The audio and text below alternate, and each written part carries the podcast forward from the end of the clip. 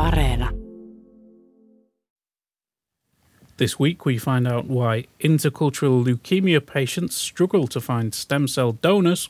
My cancer has been worse, so the chemotherapies are stronger, and also that makes me feel so bad. Find out why pay rises in one field affect those in others. So the ceiling has been low as well for, for everybody, and the, the rises has been more or less the same for everybody. And ask if Finland's unemployment benefit system is fair. It fits the criteria of how to get the benefit, but then because I became a student, full-time student, I didn't get the money that if I had still, if I had just become unemployed, I would have gotten.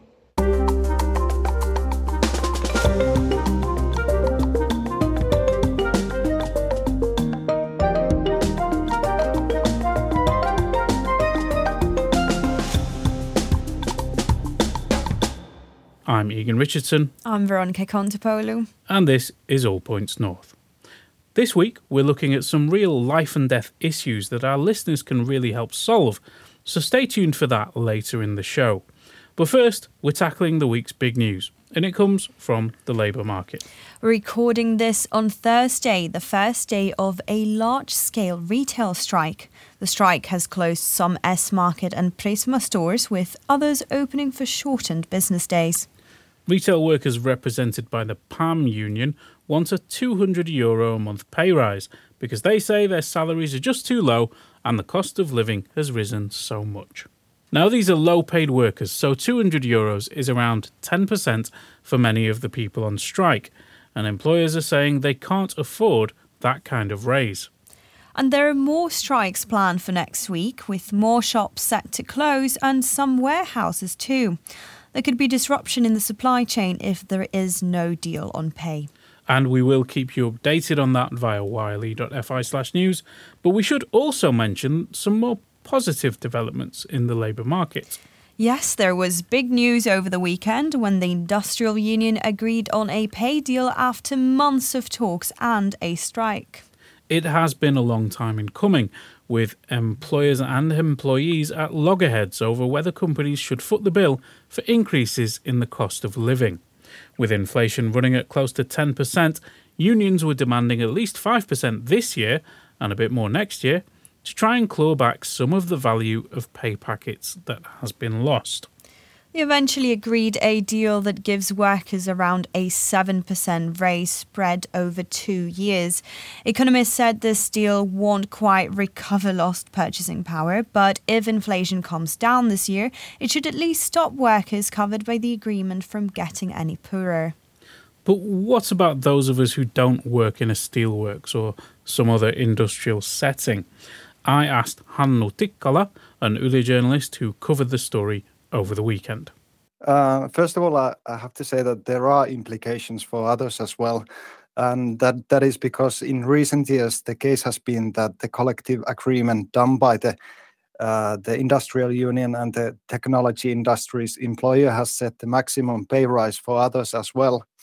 And um, this is because it has been thought that the import uh, import sector defines which kind of pay rises we as a nation can afford to give employees. And um, th- this has also meant that um, no one has got higher pay rises than the Industrial Union and its members. Um, so the uh, so, so so the ceiling has been low as well for, for everybody, and the, the rises has been more or less the same for everybody. Now, now there is, of course, this exception because workers for the municipal, municipal and county sector negotiated bigger rises for themselves. And these workers will gain one percent more than workers in the industrial sector every year for the next five years. So the deal has many implications for others as well. Now, we should note that this deal covers the next two years, and during that time, unions cannot legally go on strike. So if the forecasts are wrong and inflation stays at a high level, workers will take another hit. This system does help guarantee stability in the labour market, but it's changed a lot. Decades ago, politicians and union leaders decided on pay rises across the economy. that has grown more flexible over the years, but it has been criticised recently. Here's Hannu again. Uh, this is a good question, and uh, and of course there are different types of pressures to change the system. Uh, most of the employers would like to agree on salaries and working hour, hour hours on the company level, but this, this doesn't suit for employees. And um, of course, most of the impo- employees would like to agree on working conditions on, on a national level, because then they may apply more unified pressure as a collective force. But uh, now we are in, uh, stuck in the middle, and that, that doesn't seem to please anyone. And I guess we have to wait and see what happens in, in the future. And uh, I think we have to witness this kind of debate for a, for a long time in the future.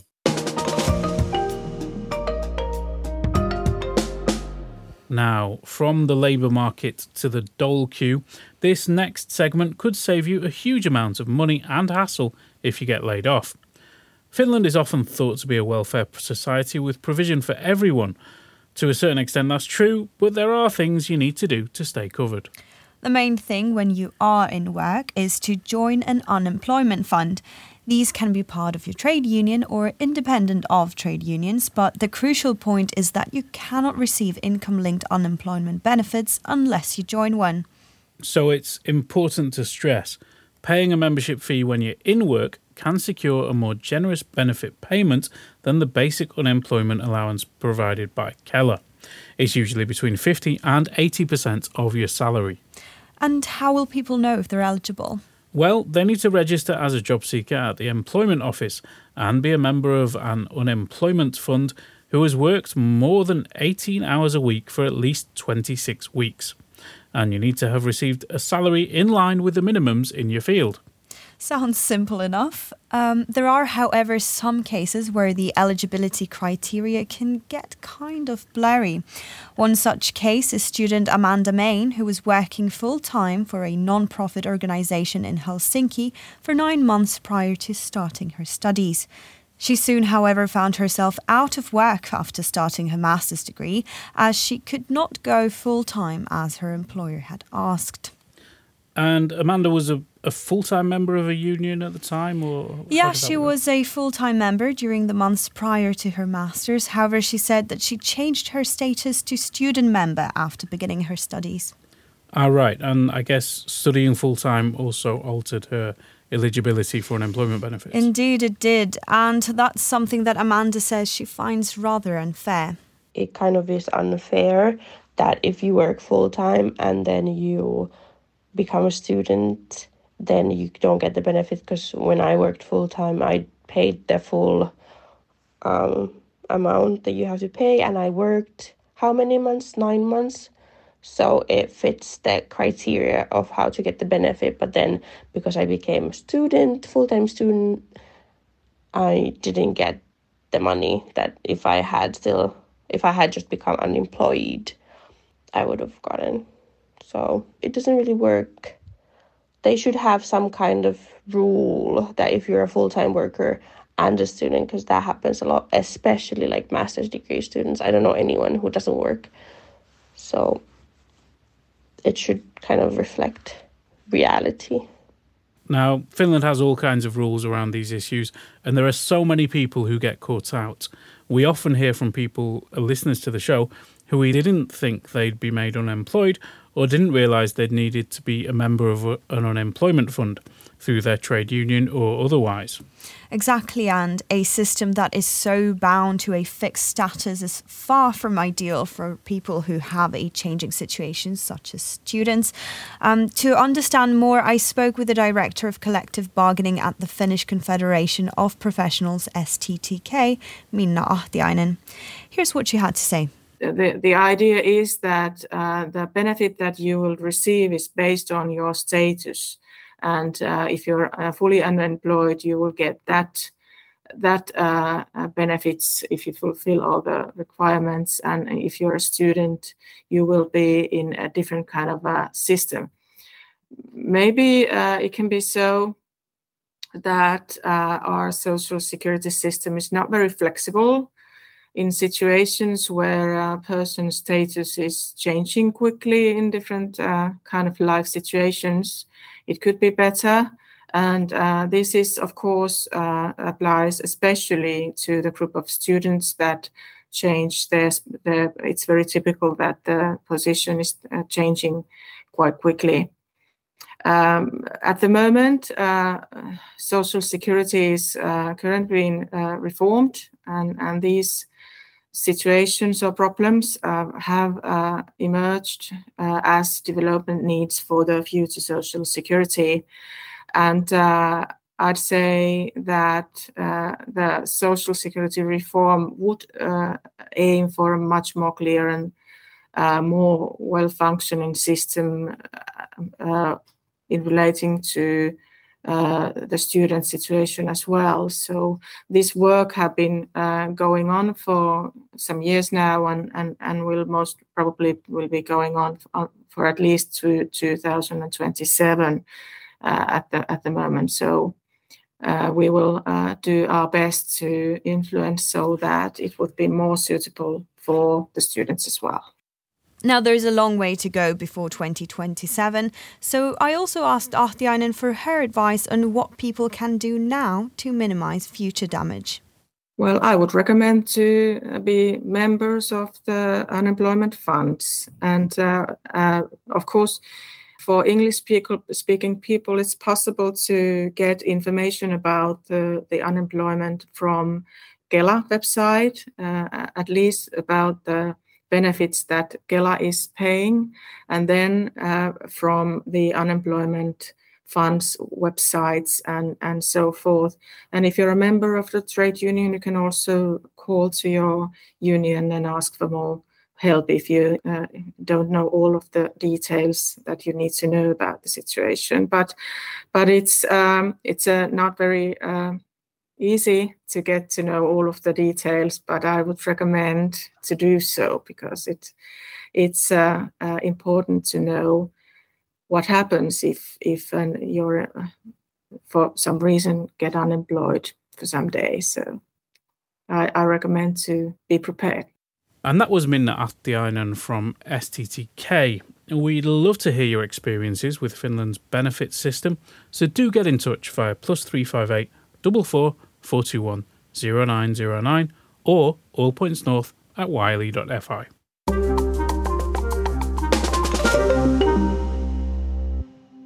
This week we spoke with a teenager called Paula in Tampera, who's in a really difficult situation. She has leukemia and she needs a stem cell transplant, which is something our listeners can help with, and we'll come to that later. But first, I want to play a little of her experience of chemotherapy and cancer care in general. Well, some chemotherapies are easy.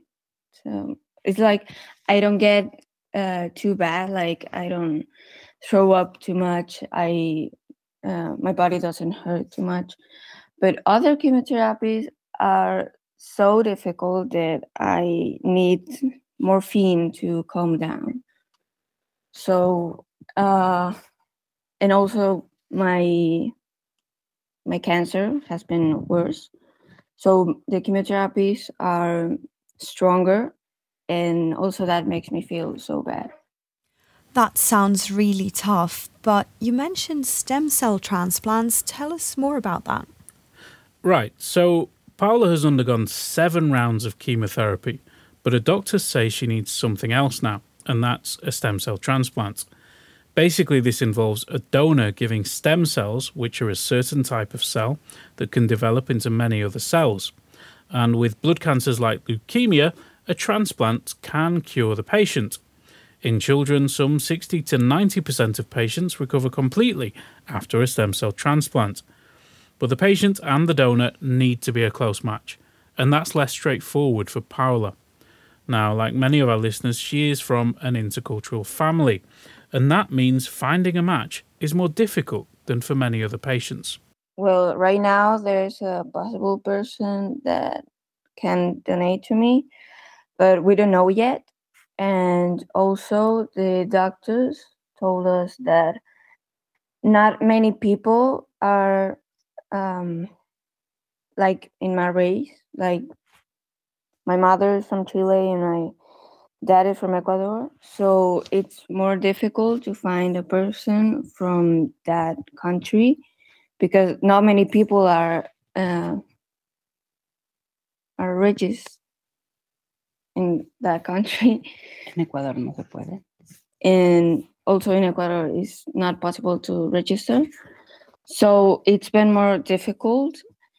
And we had an interview from, we had an interview, yeah, an interview from Chile that if many people can register now, it will be easier to find uh, someone who can donate their stem cells to me. Okay, so there's a donor registry that gets searched every time a patient needs a transplant. And I guess some groups are more underrepresented in the registry than others? They certainly are. I spoke to the Blood Service in Finland, which is the agency that administers the registry, and they say that people with heritage from Africa, South Asia, and other minority groups are not well represented among potential donors. There is international cooperation in this. There are searches of multiple registers for each patient, but there are not registries in every country. Ecuador, for instance, has no registry of stem cell donors, which is problematic for Paula. And how many people are there on the registers? In Finland, it's around sixty-five thousand people, which is about the average for the size of the country. Internationally, there are a total of forty-two million people registered. But there's a challenge.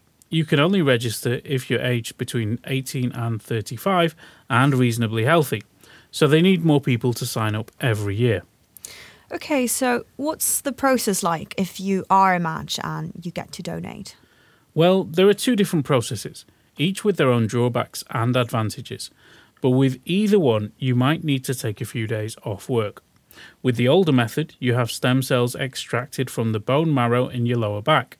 And there might be some pain after that. You will usually get three days of sick leave and then you'll be back to normal. I saw a news story this week about a footballer who is donating stem cells between matches. That's right. Uh, Vili Orban, who plays for a team sponsored by an energy drink in Leipzig, is donating this very week. He might play on Saturday against Union Berlin, or he might not. But he says the donation is more important. Now, he's actually undergoing the slightly newer procedure. This newer method involves several days of preparation and then a blood transfusion procedure that takes a few hours. So with both, you will have to give up a few days, but the upside is you are effectively saving someone's life. Here's Matti Korhonen, chief physician at the Stem Cell Registry, who is the source for much of the knowledge I acquired this week, incidentally, on how donors tend to feel about it afterwards. At the Blood Service, we have what we call a donor day, a, a, a couple of times a year, where blood donors who have donated like many, many times, and stem cell donors who have donated even once are invited. So I, I meet them and I ask them often, would you do it again? And all of them say yes.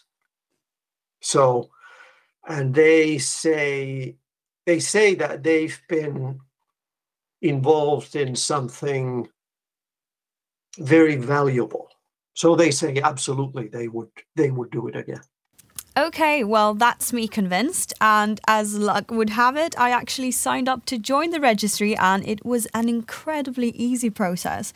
There was like a two-minute questionnaire online, and at this stage there are no needles at all.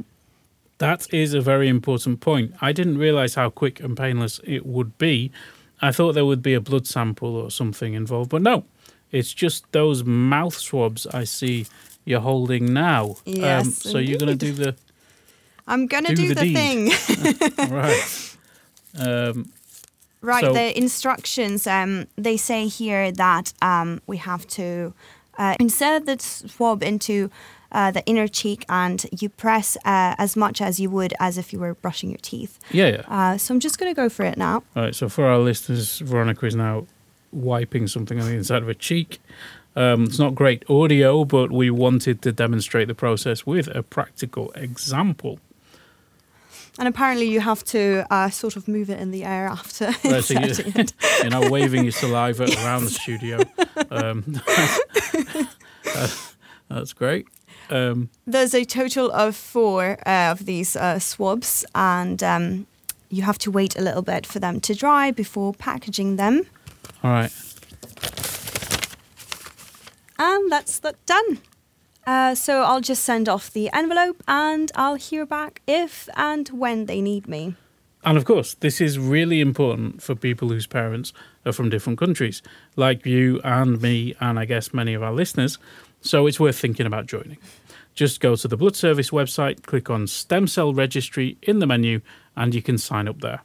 And if you do sign up, please do tell us all about it. You can get in touch via plus three five eight, four four four two one, zero nine zero nine or allpointsnorth at wiley dot f i.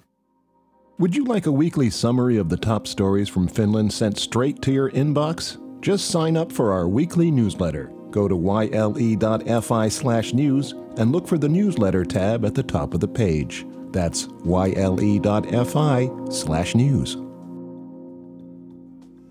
Is it time to look at what else has been happening this week? I'd say so. First up, Finland is preparing a one million euro aid package to Turkey and Syria after the region was hit by two deadly earthquakes on Monday.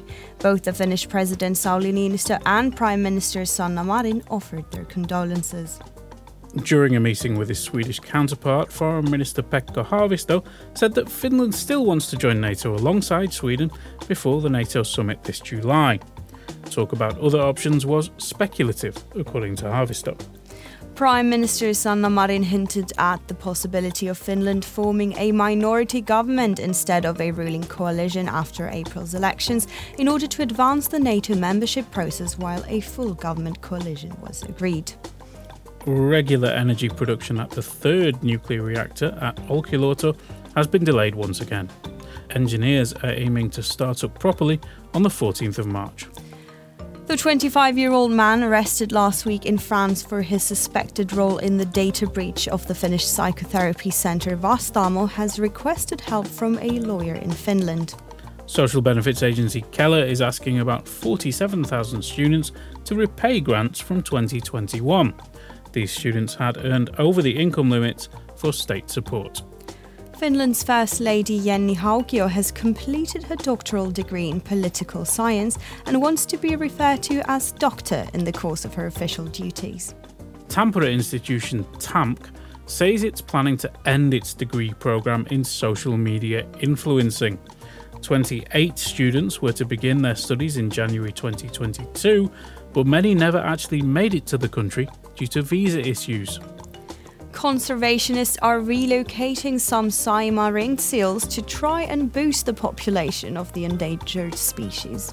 People in Finland should think twice before venturing out onto frozen lakes, as ice cover is weaker than in recent years, according to environmental analysts. Warmer temperatures and rainfall have created wet patches and cracks on lakes across the country. Like the one in Nasiarv in Tampere. Indeed, that lake had a two to three metre wide crack this week, with two people falling into the water. They both made it out alive and well, though, luckily enough.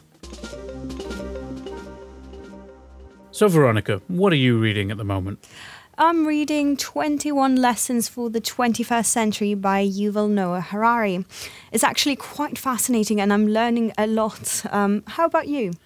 Well, I'm learning slightly less, but also thoroughly enjoying John le Carré's The Mission Song. If you're looking for inspiration about what to read next, then our reporter Matt Schilke has you covered. Perhaps reading more books is one of your New Year's resolutions. If so, the Helsinki Metropolitan Area Libraries, or Helmet, have just the thing to help you out. A competitive reading challenge.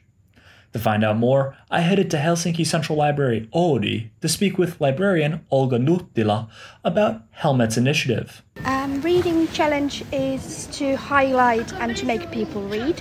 It's a yearly thing, has been done for multiple years now, and there is fifty different challenges, and you will uh, you will read, and then you will put your book, read those books you have read. They will be put in there in the in the topics or the challenge.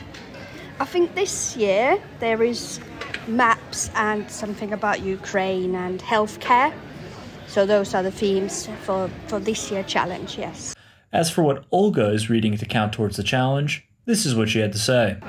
I'm reading this Finnish books, uh, Finnish uh, youth or youth books or books for young adults called, oh, hold on, Rajattu. Yes, it, it's, it is situated in the small town, so it will go to the challenge point number eight. In twenty nineteen, Statistics Finland reported that fewer people were finishing the books they picked up. So, does this program encourage people to read more? Yeah, yes, absolutely. We have we have the reading challenge for for, for adults, and then we have one for children as well with less less um, challenges. It has fit twenty-five mm. instead, and there is um, there is Instagram account as well where the library staff or the library professional post about the reading challenge, and there is a very la- lively Facebook group as well where people can discuss, and library professionals are the moderators okay. in that one, yes.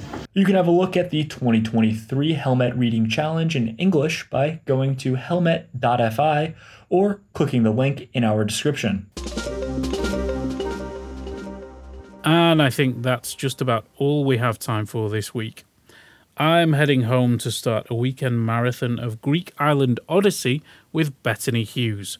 It's a six-part show where historian Bethany takes viewers around the Greek islands on her boat, explaining a little about the history and culture of somewhere that is much, much sunnier than Finland in February. And of course, it's available to stream on Yle Areena, and you can get that link if you sign up for our newsletter.